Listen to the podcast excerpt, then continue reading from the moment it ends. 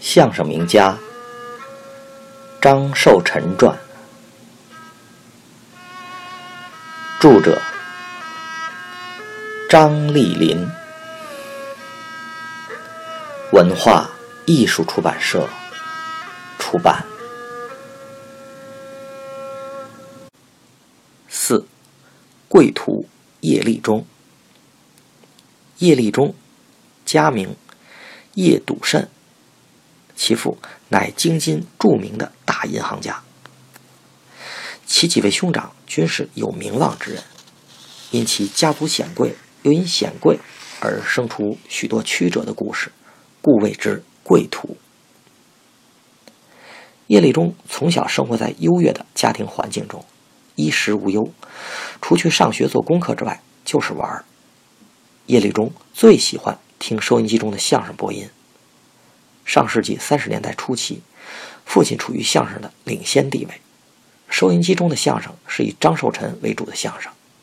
这样，叶立中从收音机中结识了父亲，并迷上了张寿臣的相声。后来，叶立中利用其公子哥的身份，不时去后台看演员。有一次，他来到小梨园后台，见到了父亲。他见到父亲很高兴，并天真而又认真地对父亲说。你们那段说铃铛的相声，即铃铛谱，我都会说。父亲见面前的小孩如此冲实，非常好奇的说：“是吗？好啊，那你说给我们听听。”叶立中真可谓初生牛犊不怕虎啊！他毫无顾忌的提出了要求，说：“我一个人怎么说呀？您给我找个捧哏的。”父亲听罢，哈哈大笑的说：“好，好，甭找了，我给你捧哏。”在一旁为他担任了捧哏的角色。叶立中由头至尾将铃铛谱说了一遍，虽无技巧，但非常的流畅。父亲听后夸奖了叶立中，说：“嗯，这孩子还真有个冲劲儿。”而此时，父亲和叶立中并没有师徒关系。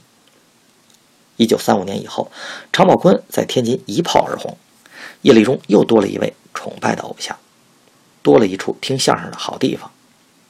叶常二人年龄相近，语言极易沟通，很快就成了好朋友。此后，叶立中向常宝坤学会了许多传统的段子。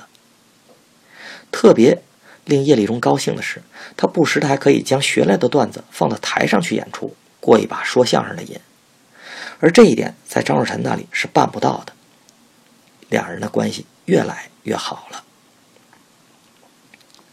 叶立中会说的相声越来越多，胆量也随之越来越大。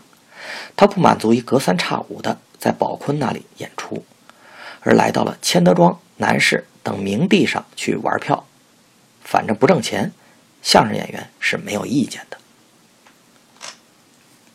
叶家。逐渐发现了叶立中在外面的劣迹，百般的阻拦和劝说。叶立中也清楚他的家庭和行医之间有一条不可逾越的深沟，对家中的反对意见只可唯唯蒙混，不能明言相告，而纸终盖不住火。一次，叶立忠在千头庄明地说相声，被外出办事途经此处的叶老看到了。叶老勃然大怒，将叶立忠带回家中。摊牌了。叶老说：“多次劝你，你也不听，咱们家岂能出个说相声的？摆在你面前的只有两条路，你挑吧。从今天起，不许你再去相声场子。如果再去，咱们就脱离父子关系。”叶立中在老父面前保证痛改前非，而第二天他仍然去了相声场。叶老早已派了人盯住了叶立中。没过几天，叶立中即从报纸上看到了老父和他脱离父子关系的声明。他拿着报纸，怔住了。叶立中找到了常宝坤，说：“师哥，看来今后我得指望着说相声吃饭了。”常宝坤说：“玩票怎么都好说，要是真的下海说相声，事情就不那么简单了。”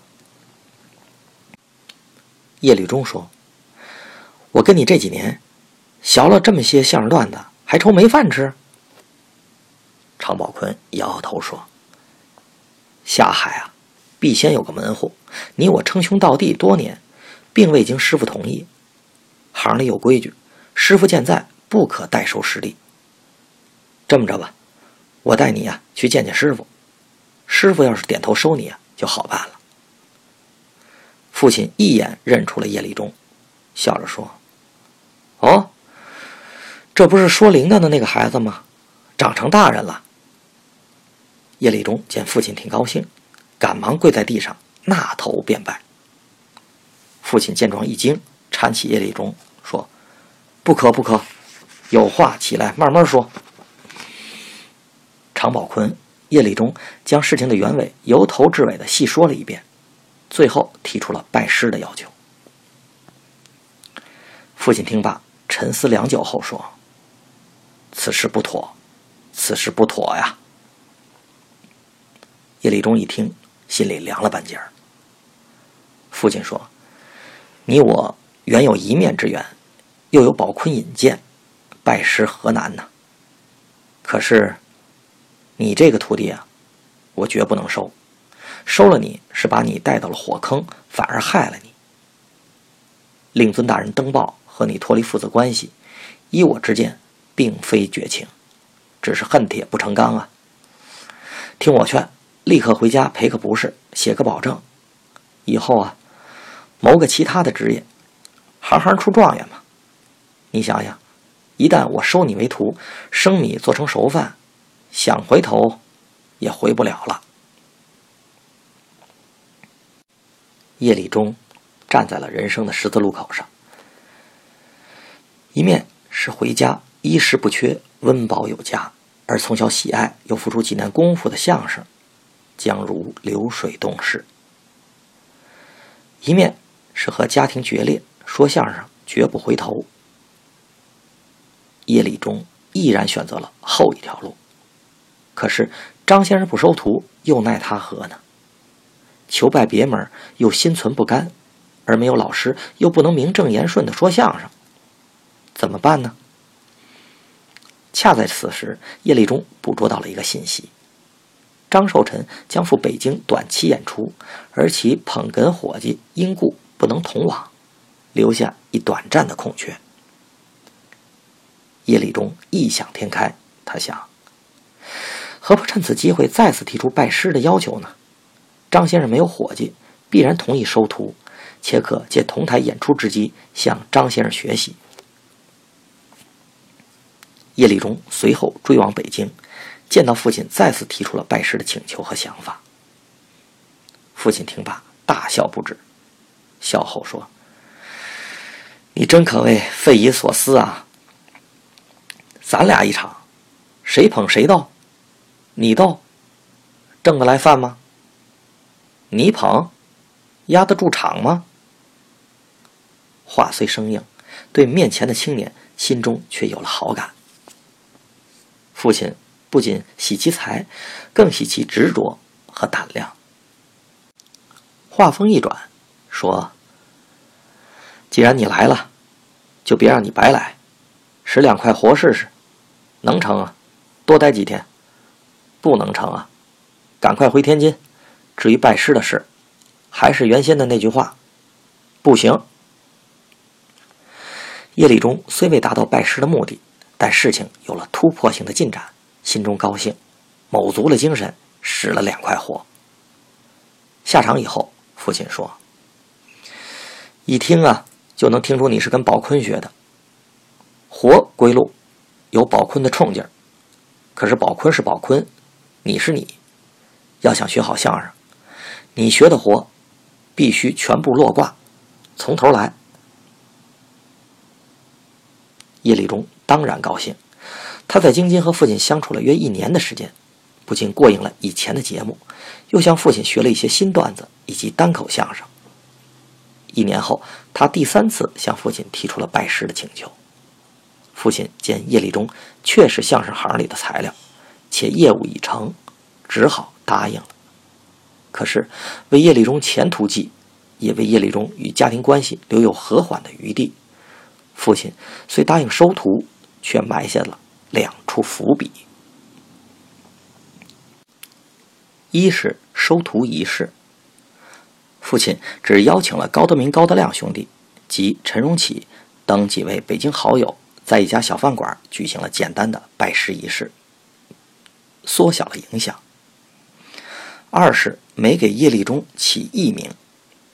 父亲年轻时有一术士说他五行缺木，因此父亲结婚生子后，其子女均以木字旁取名。另一特点是中间一字均用立字，如立真、立斌、立林、立春等。收徒后，弟子也随着子女起名，如立同、立堂、立章、立本等。明眼人一看便知，叶立忠的名字不符合上面的规律，是他自己起的。利益的利和站立的立同音不同字，中字却没有木字旁。收徒后，父亲将叶立忠带到北京的天桥、东安市场等处，以求广征博采。叶立忠努力学艺，三年后出师。出师后。独立的叶立中方知处世之间行义之难，此时思家之情也不时袭来，想回家却没有机会。为难之时，他想起了在南京搞地下工作的五哥，欲找五哥求五哥和家里去通融一下，或许能得以两全之策。于是，一九四三年，叶立忠离开京津南下，到了南京。方知五哥因工作需要又去了长沙，无奈之下，叶立忠去了重庆，并从此在重庆扎下根来。历经磨难，终成正果。叶立忠凭借百折不回的精神及超长的技艺，将相声艺术带到了祖国的西南边陲。建国之初，他既和他人合作出版了几册相声单行本。文革后，他又以怪病怪志为名出版了传统相声专辑。更令人可喜的是，经多方努力，他终于和家人团聚。一九八零年，叶立忠北上，回到了阔别近四十年的京津。虽老父去世，但兄弟相会不亦快哉。途经天津时，向恩师学艺的情景又一次浮现在面前。随着阅历的增深。他悟出了老师对他的一片苦心和爱心，此时他多么希望能向恩师倾诉自己的感激之情和离别之情啊！可是恩师已作古十年，离他而去了。